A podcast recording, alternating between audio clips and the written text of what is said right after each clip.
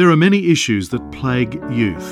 The church acts as a safe haven. It provides a place where youth can come together to hear the Word of God. Upper Room Media presents to you this Youth Talk, delivered from Sydney, Australia. In the name of the Father, the Son, and the Holy Spirit, one God, Amen. So the verse comes from chapter 2 of the Song of Songs. And there are two lovers. So the first lover symbolizes God, and the second lover symbolizes the human soul. And they are so desperately wanting to be together. And it is the greatest romance that we just sung together. And the verse says, catch us the little foxes. Catch us the little foxes that spoil the vines, for our vines have tender grapes. You know, like before we talk about the little foxes in terms of the sins that might start off like small, but they actually can grow. The way that the church fathers understood this verse is they had heresies in mind. So the little foxes are the heresies that would creep into the vineyard, which is the church, and they creep with stealth, and they deceive the believers, and they take them away from God. They're the little foxes. And who is to catch us, as in God and the human soul, the foxes? They're the leaders of the church, the servants of the church, the priests of the church. They're to catch the foxes by contending against them with reasoned arguments, to actually reveal the lies that are in the heresies and the true doctrine, which is God's doctrine. And so they catch the little foxes, and they catch them by the tails. So that's a bit of the background, because it's got a lot to do with our topic here. At the end of the day, the little foxes take us away from our faith. The little foxes attack faith. Not all sins go straight for faith.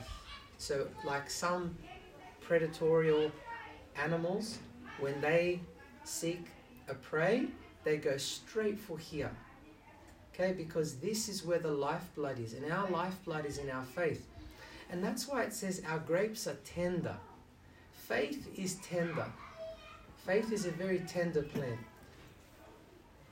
I want to talk to you about 7 little foxes, but before that I want to tell you remind you of a nice story that you already know. You know Samson? Samson's one of the most unholiest holy people that were ever alive. So during his unholy times, you know, he was a judge of Israel. He's anointed as a judge of Israel. But he was known for being quite flirtatious. And to make matters worse, he would just go through girlfriends like it was loose change. And he seemed to have an infatuation with foreigners. So it's not like he wanted Israelite girlfriends. He really, really was obsessed with Philistine girls, obsessed with them. And of course, the last one was Delilah. But before Delilah, there was this woman who took his fancy, and basically he went and he forced his parents basically to go and ask for her hand in marriage. And he did. And he left her for a little while, went on a journey, killed a lion on the way, and then wanted to come back to his wife. Now, the Philistines, because they don't like him, they gave his wife to his best man. And he found out about it, and he got really angry, and he did something very cool. He caught 300 foxes. I don't know how he caught 300 foxes. He got them by the tail to tail, so 150 pairs, tied the tails together, and then set them on fire. So he set 300 foxes on fire. And the church father said, this is the perfect example of what we ought to do to the little foxes. Why from the tail? Because you can't just attack a fox by its cute little face. That's not how the sin comes. The sin comes as quite tolerable. I imagine a little kid who doesn't know the difference between any creature would think of foxes like a dog, like a cat. It's indiscernible. But the tail is a marker. Grabbing them by the tail is revealing that ugly side of sin. Or for us, if you follow the head to the tail, it's the ultimate consequence. So what's the ultimate consequence? So we'll look at seven foxes. I want you to think about these foxes. I'll introduce them in a very sweet way. Okay, in a way that we might even meet these on a daily basis. The first one is, I don't want to wait in line. I don't want to wait in line. I don't want to wait until it's my turn. This is taking too long. Prayed, I don't get an answer straight away. What do you think the fox is? Impatience. I think it's safe to say that we are tempted with impatience. Impatience is a little fox. If we cut to the chase, but we'll talk a little bit about it, it's going to cost me my faith. If I don't get it by the tail and see it for what it really is. You know, impatience. Remember King Saul? He was a lovely man. He was a lovely man. He's actually a beautiful man. And if he were a good king to the very end of his life, he would have been said to be a man after God's own heart. Samuel the prophet said to him, I'm going to come to you in 7 days' time, and then I'll offer the sacrifice on your behalf, and you can go to war against the Philistines. Samuel's never lied to Saul before. Saul doubted him. He waited. The thing is, he waited to the 7th day. But he didn't wait until Samuel came on the 7th day. He offered a sacrifice. He did a priestly role that wasn't his to do. And Samuel was very displeased with him. And that was the first of 2 deadly mistakes that would cost Saul the Spirit of God leaving him. Impatience is the same sin that the children of Israel committed when they refused to wait for Moses 40 days. So notice the periods that I'm giving you. 1 week, 7 days, 40 days. 7 days and 40 days. Impatience has a time frame. If I fail, I fail. That's it. There's not necessarily a round 2 with impatience. Abraham and Sarah. You know, Sarah got impatient. Abraham said, I don't think it's a good idea, but he listened to his wife because he loved her. Maybe he loved her too much at that point in time. The baby that they had, which wasn't Isaac, what's his name? Of course you know his name. Of course. Blunder of blunders in Abraham's life. Horror. Horrible mistake. And it cost Abraham too personally. You know Abraham, you know how he offered up Isaac of his own free will? Do you remember that? That was glorious, wasn't it? Ishmael he offered up against his will. He had to endure heartbreak because God said, listen to your wife, Ishmael has to go. He's his son. Impatience costs dearly. It costs me my faith. In the wilderness, when the children of Israel didn't wait for God, it cost them their faith. They apostatized and they made a substitute for God. So when I don't wait for God, then I'm going to go to whoever or whatever can help me. That's the danger of impatience. And in all honesty, that person will be Satan. There's no other. Because he waits for when God, in human language, fails. God fails when I fail him. I give him an F on his report card. And I can give God an F on his report card when he doesn't come through for me in the time frame that I set for him. And so that's impatience. What about this one? Try to quickly recall. I'll give you 10 seconds. I want you to recall 10 amazing things God has done in your life. You have 10 seconds.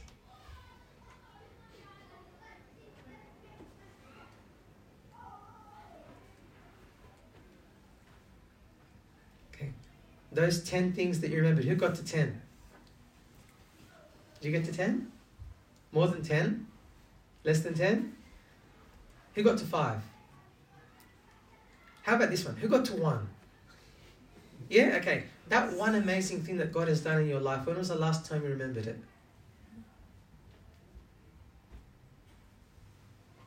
Could have been today. Maybe it was last week. Maybe it was last year. What happens when I don't remember? Forgetfulness.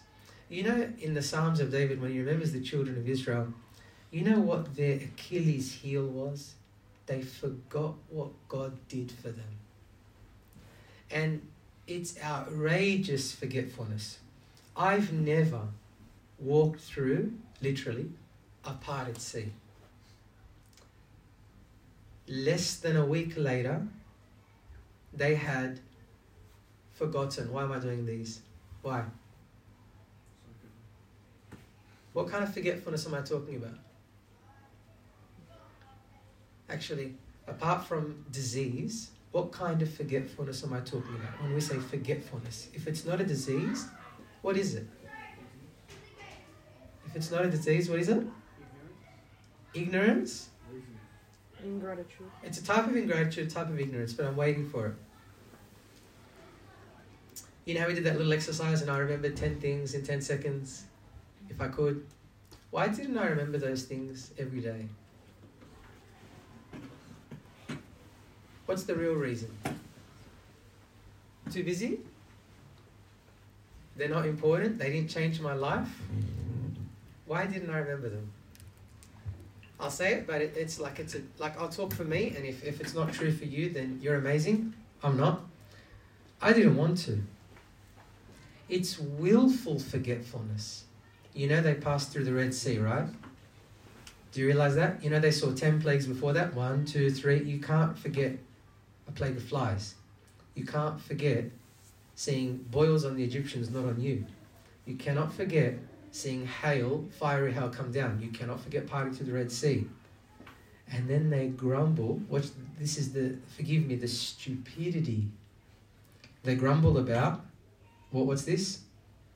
We don't have water to drink. And so instead of saying, can we have water? They grumble. And then they grumble about food. And they ask this flippant question, can God give us food to eat? You're kidding. And then they say, shouldn't we have stayed in Egypt? And they say outrageous things like that. They didn't want to remember. What's the fox? The fox of forgetfulness says, you're a human. You just forget. It's a lie. It's a beautiful lie. I'll be honest with myself. I don't want to remember, because if I remember, I have to live in a certain way. First of all, I have to live by faith. I can't distrust him. I can't distrust him. But I don't want that. I don't want to remember all the things that God has done for me. I can't be bothered, because then I would be more inclined to stay away from sin. It's easier to forget. All forgetfulness is willful. We are all human and we all do forget. But that's because we don't make the effort to remember. Do we write down the things? Do we go back to them very often? I want you, imagine this man, one of my favorite men in the Bible. Demon-possessed with a legion of demons. Like some fathers think 2,000 demons. The Lord Jesus comes along, liberates him. The guy used to cut himself. No one could restrain him. He was living in the tombs. And then Jesus casts out legions of demons from him. Think of another, the leper, that couldn't see family or friends and couldn't even be around anyone. Think of Mary Magdalene. Think of anyone that God did amazing healings for. The paralytic, the man born blind.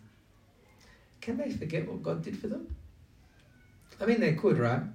But if you forgot that you didn't have eyes, what does that make you? You're just dumb. Like, you're actually being dumb. Lazarus, can he forget? Pick a day in Lazarus's life where he can forget that he was dead. It's very likely he saw Hades. It's very likely. Can he forget it? Just pick a day. How can there be a day when he forgets? In our life, we have huge things like that. We don't forget them. We forget them. We don't value them. We don't value them. That fox is going to lead me to unbelief. And that's why I get weak in my faith. That's why every single time a problem happens in my life, down we go. There we go. We lack the faith. We get shaken. That's okay. God is so kind. God will still come through, do another miracle and divine intervention. Up we go. Now we're strong. Never going to doubt you again, God. Next problem, down we go again. And God is so sweet. I'll pick you up again. But you know, there was a time before it and a time before it. Until we learn.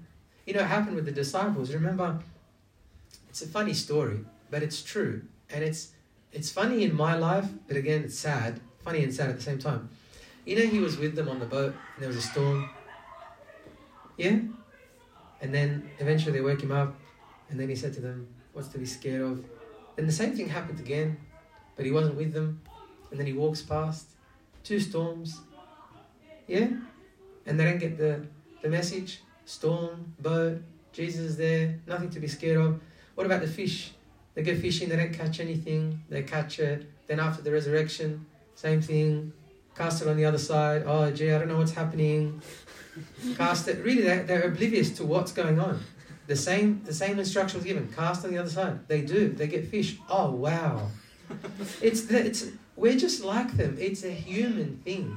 But it's a fox. It's the fox of forgetfulness, but it'll steal my faith. It leads to unbelief. Another fox. Let's just say the name of the fox, okay? I don't know how to say this one. Complaining. You know, this is one of the most underestimated foxes.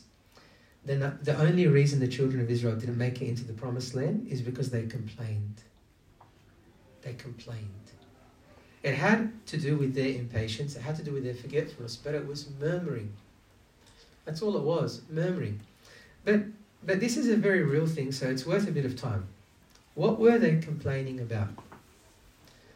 They had legitimate reasons for complaining. Don't judge them.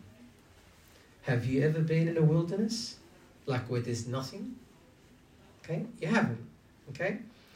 Have you ever been without shelter and you're living in tents and you're out there every day or whatever their tabernacles were made out of?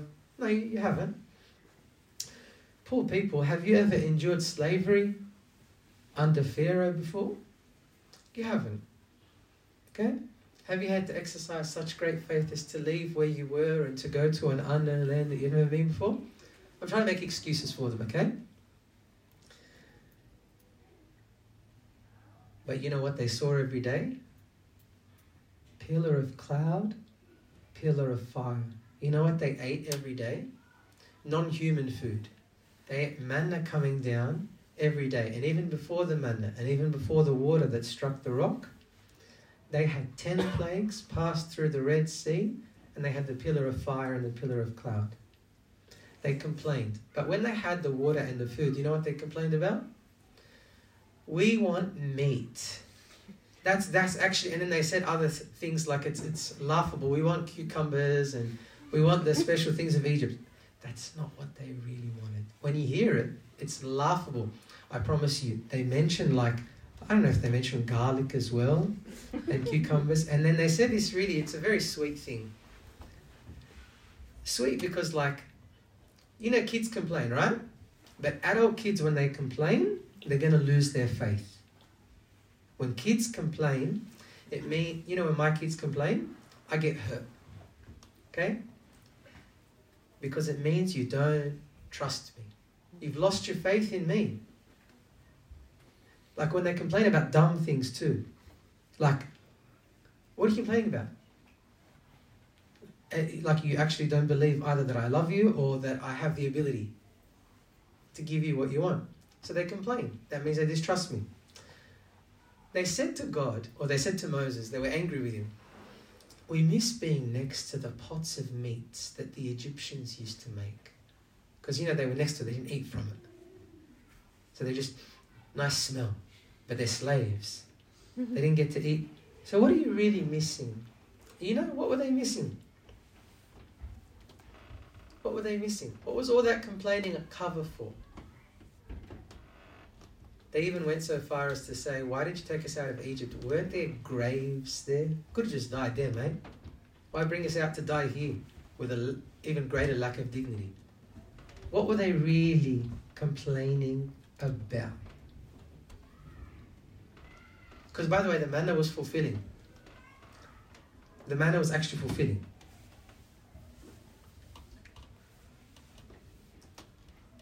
What do you think they were complaining about?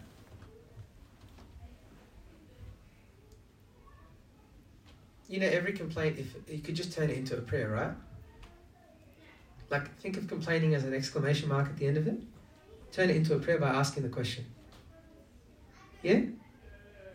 So every time I complain, what could I do instead of complaining? Instead of saying, Dad, I hate you, okay? You don't give me chocolate when I ask, flip it. Dad, I love you, can I have some chocolate? Yeah, okay, so there's no excuse for complaining. Complaining is a choice. But what did they really want? What were they really complaining about?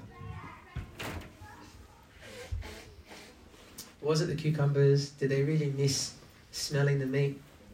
They loved Egypt. They loved Egypt.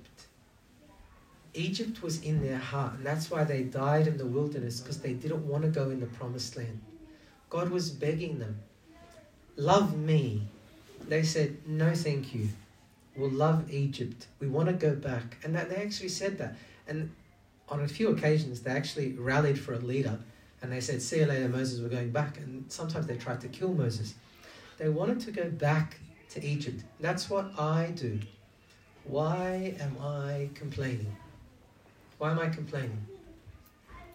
Probably, I'm complaining because I would like to go back to Egypt. I would like to go back to sin. What am I complaining about? What am I complaining about? A difficult life? You want an easy one? What happens? Imagine if God listened to my complaining, and every time I complained, He gave me what I wanted. If I listened to my children every single time they complained and I gave in to them, they would have bodies that would be destroyed. Teeth gone. God knows what their health would be like. God knows if they'd learn anything in life. Okay, same thing with us. We complain because we want our desires satisfied. That's the truth. Because if we wanted our desires satisfied by God in His timing, we wouldn't complain, we just pray. God knows we have desires. God would love to satisfy our desires.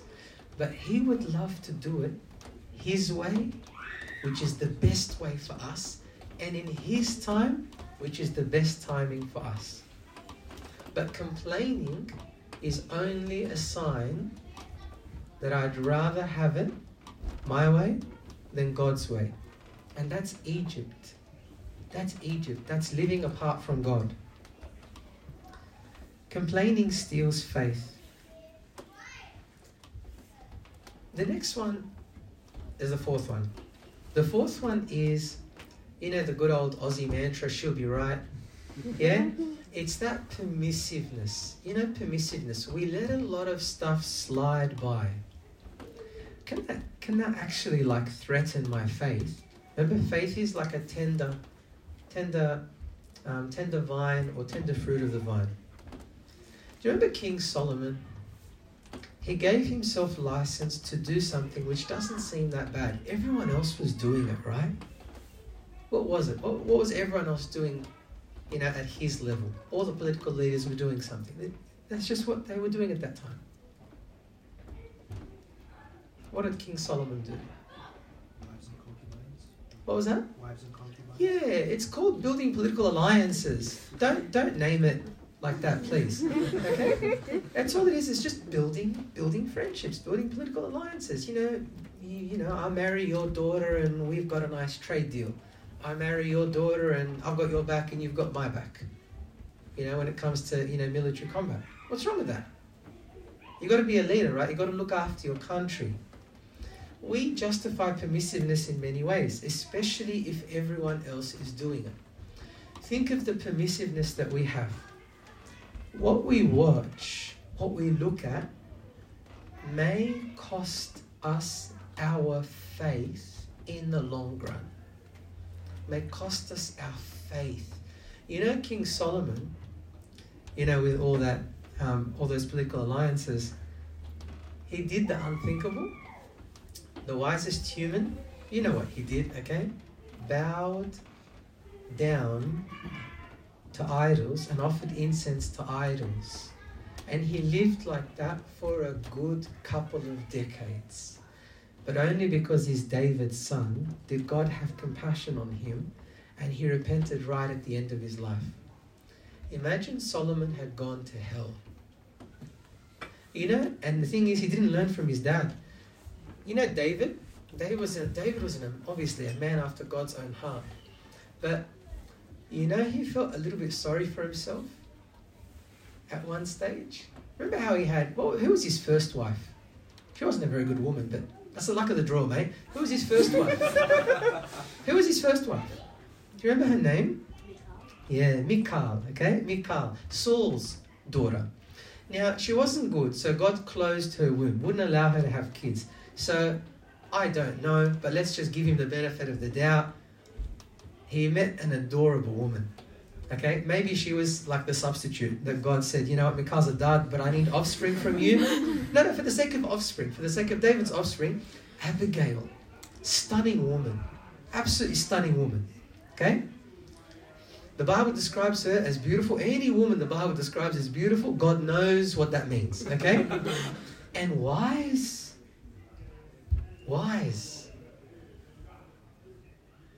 Be happy with, you don't need, if you find a beautiful and a wise woman, what do you need? Yeah, what do you need? If she's your wife, what do you need? Right? He gives himself permission because he feels a bit sorry for himself, right? Oh, I'm on the run, had a difficult life, mom and dad never really loved me, I was anointed king, King Saul tried to kill me a billion times, but I'm a good guy, I could have taken his head off on at least a couple of occasions. I like this one too. And I like that one too. You know, King David gave himself license and he broke God's law. Moses said, when you have a king, it's one wife. All those wives that he had, the guy was he's a holy man. But as a dad, that decision destroyed the lives of his children. You had one son commit incest with his half-sister. You had another son take vengeance and kill that son. And you had the last one want to take the throne from his dad. And then even in Solomon's day, the same thing. It's a messed up family. Messed up, his fault. Because he broke God's covenant. He gave himself permissiveness. Should we keep going? That wasn't enough, right? That wasn't enough. You had all of that, and then in your glory, you take a look. Oh, you're lazy. That's another permissiveness. You're a king in those days, you go out to war. I give myself permission to relax, to chill out, to be lazy. We have to be very, very careful. If I give myself permission to relax, to chill out, to go on holiday, to have a mental break. Where am I going? Who am I going with? What am I going to be doing? How long am I going to be doing it for? It's not a buffet of whatever comes to my eyes, whatever comes to my hands, wherever my feet take me. That permissiveness, he saw. One look, it's just a look, right? Hands up if you're better than David. No one's going to put their hand up. It's just a look. Like, it's just a harmless look from a very, very happily married man. You think, right? It's just a look. The look gives him the right, that sense of entitlement. I can if I want. The guy's not home. I'll just go get her. And I will. Just, there we go. Done. Give myself permission to do what I like. Better cover it up too. And so you're going to go. Adultery. Murder? You know, he didn't just kill one man, right? He made Uriah, her husband, stand in the front line, push the front line. The front line probably had hundreds of people. Let the archers take their shots. Boom. That's why God said to David when he wanted to build the temple, you can't. I love you so much, but you can't. Your hand's full of blood. That incident alone, what are you doing? You give yourself permission to kill your own men, to cover up. for what you gave yourself permission to later? Can you see, when I give myself permission for a very small sin, a small action, a small look, a small going out, if I give myself, odds are, if the pattern of permission continues, next time I'll give myself permission for something a little bit bigger. And before you know, I'll be somewhere where I never thought I'd be. And then David, obviously, for the rest of his life, suffered from that and had to offer repentance from that. It's funny, after that, he wouldn't even give himself permission to sleep. He flipped it on its head. The fifth one. This is one that no one can see. No one can see. If you really want, like, remember, all of these foxes that we're talking about, they're destroying your romance with God. They're destroying your intimate relationship with God. One thing that can put off a relationship with God, and the Holy Spirit will basically be quenched, will resist His work in us, He will flee from us in terms of His activity in us, is judging others. Judging others. I want you to think, don't say anything out loud. In the last week, have you judged anyone? In your head, just think. Don't smile. No one was smiling. Have you judged anyone in the last week? Have you judged anyone in the last week? How many times have you judged people in the last week? Any thought of judging ruins my relationship with God. It puts out the work of the Holy Spirit in me. Any thought of judging means I'm not repentant. Any thought of judging means my relationship with God can't be that loving relationship. It's like I'm pushing Him away. You know, judging is so deadly. Right now, if there's anyone that I don't like, if there's anyone that I've been judging, I have to fight with those thoughts, have to take the fox by the tail and realize where the thoughts of judging are going to lead me and burn it, set it on fire. Where will judging lead? So we said those other four foxes, they all lead to one and the same path. They attack my faith. What does judging do? If you've ever experienced or you've ever seen it in action, where does it go? Where's the last stop of judging? Pride. What was that? Pride. It definitely involves pride, but if you judge someone, where will you end up if you continue to judge that person? What was that? Hate. Yeah. Hate. Hell. That's equal to that. Hate equals hell.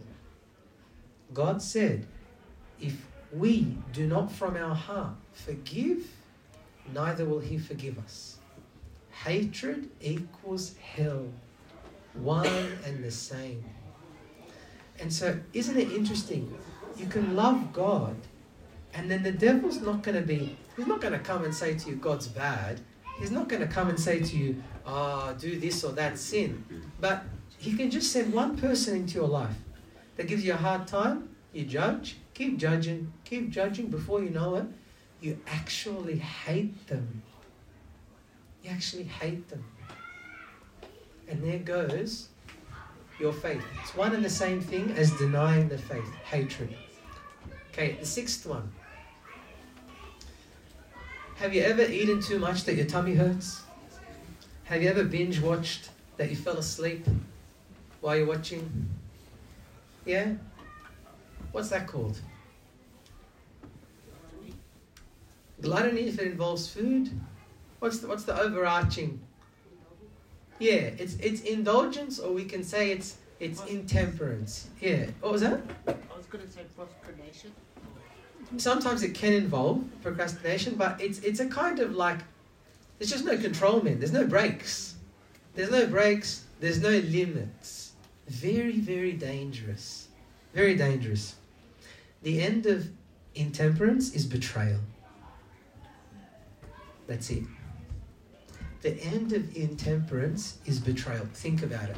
A married husband or wife, if they don't control their conversations with other men and women, if that's their pattern, if not physically, they will emotionally cheat on their partner. if they don't control their touches, married or unmarried, inevitably it'll lead to adultery. If I don't control, the fathers make it very clear, if I don't control the words coming out of my mouth, if just whatever I want comes out, and if whatever I want goes in, and I don't control my belly, these two are the prime markers that I don't stand a chance against Satan when he attacks here. So the control of the mind, and that's how we betray God. We betray God here. We betray him here. Like Judas, we sell him. We sell him. We betray him here when our mouths and our tummy and everything else in our life is without any control. One of the fruits of the Holy Spirit is self-control. One of the foxes, and because it's sweet, that fox is so beautiful when he comes our way, because he just wants us to indulge. He wants us to, have that second and third Magnum ice cream. There's nothing like that. And just indulge. Indulgence. Okay? Love of pleasure is against the love of God. But it's a fox because he's cute and adorable. He's cute and adorable. The very last one. I don't care. I wonder if you've said that in the last month about anything. I don't care. I don't care. I wonder if you've said it all year. I wonder if you've said it more than once. I don't care. Sometimes we don't say I don't care, but we act it. I don't care. Like praying, reading the Bible. I don't care. Like by I don't care mean like I'm not going to do it because I don't feel like it's important for whatever reason, so I'm just not going to do it. I don't care. I upset people. I don't care. They can get over it. I know I'm battling with particular sin. I confess it every now and again. But all in all, I don't really care. Not really going to make a concerted effort against it. I don't care. There's some stuff in my life. Don't care. My studies, I don't care. My work, I don't care.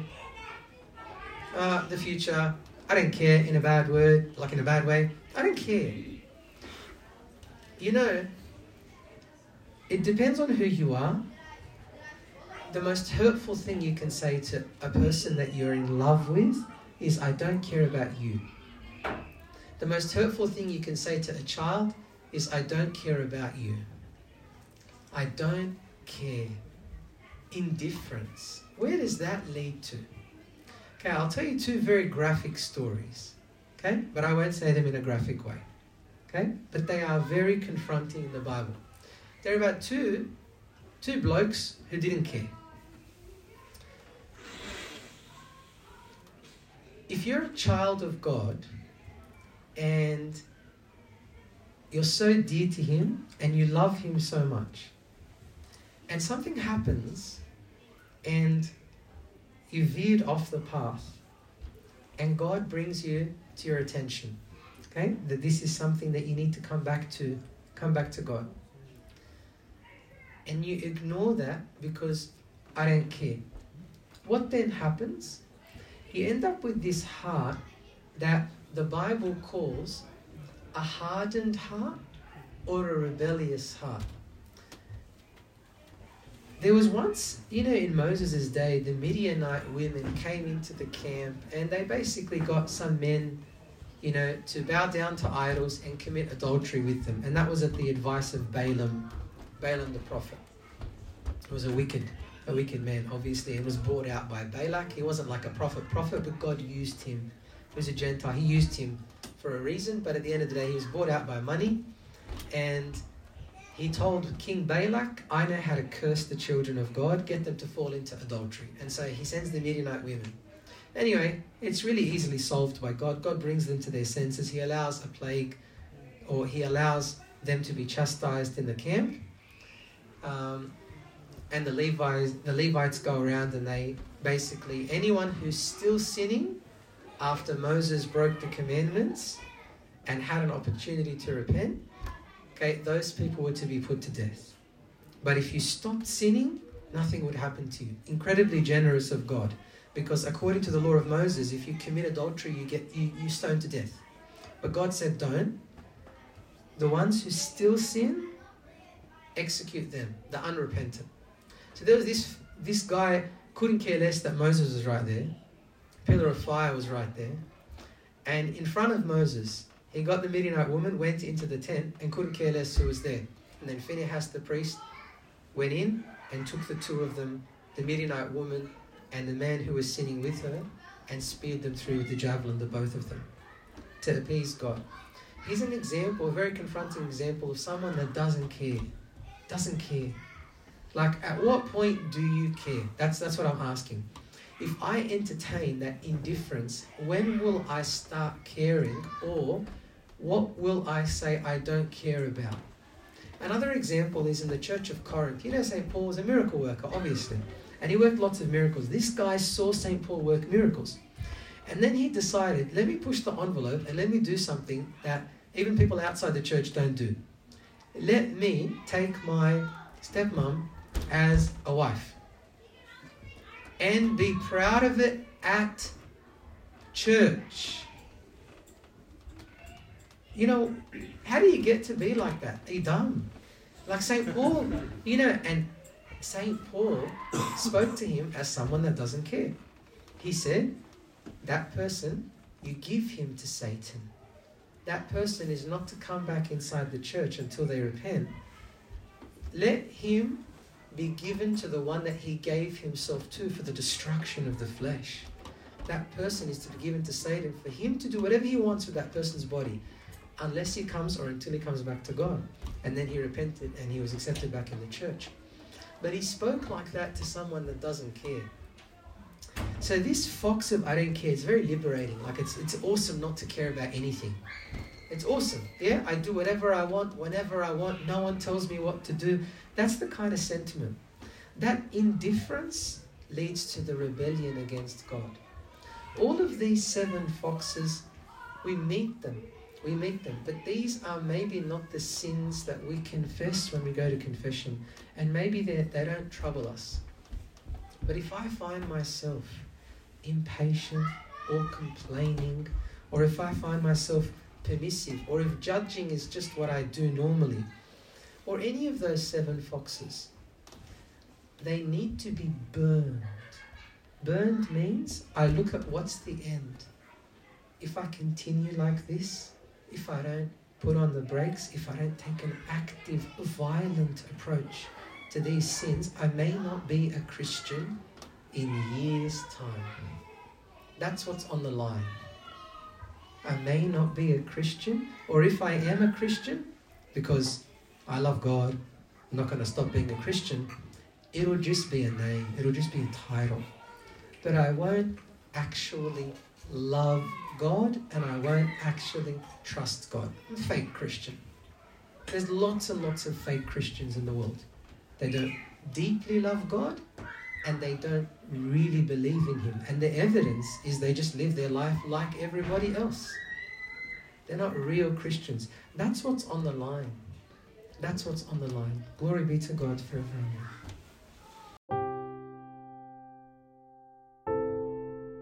This talk was brought to you by Upper Room Media. We hope that this talk has, through the grace of God, touched your heart. And we pray that it will not only inform you, but will also transform you and your life with Christ.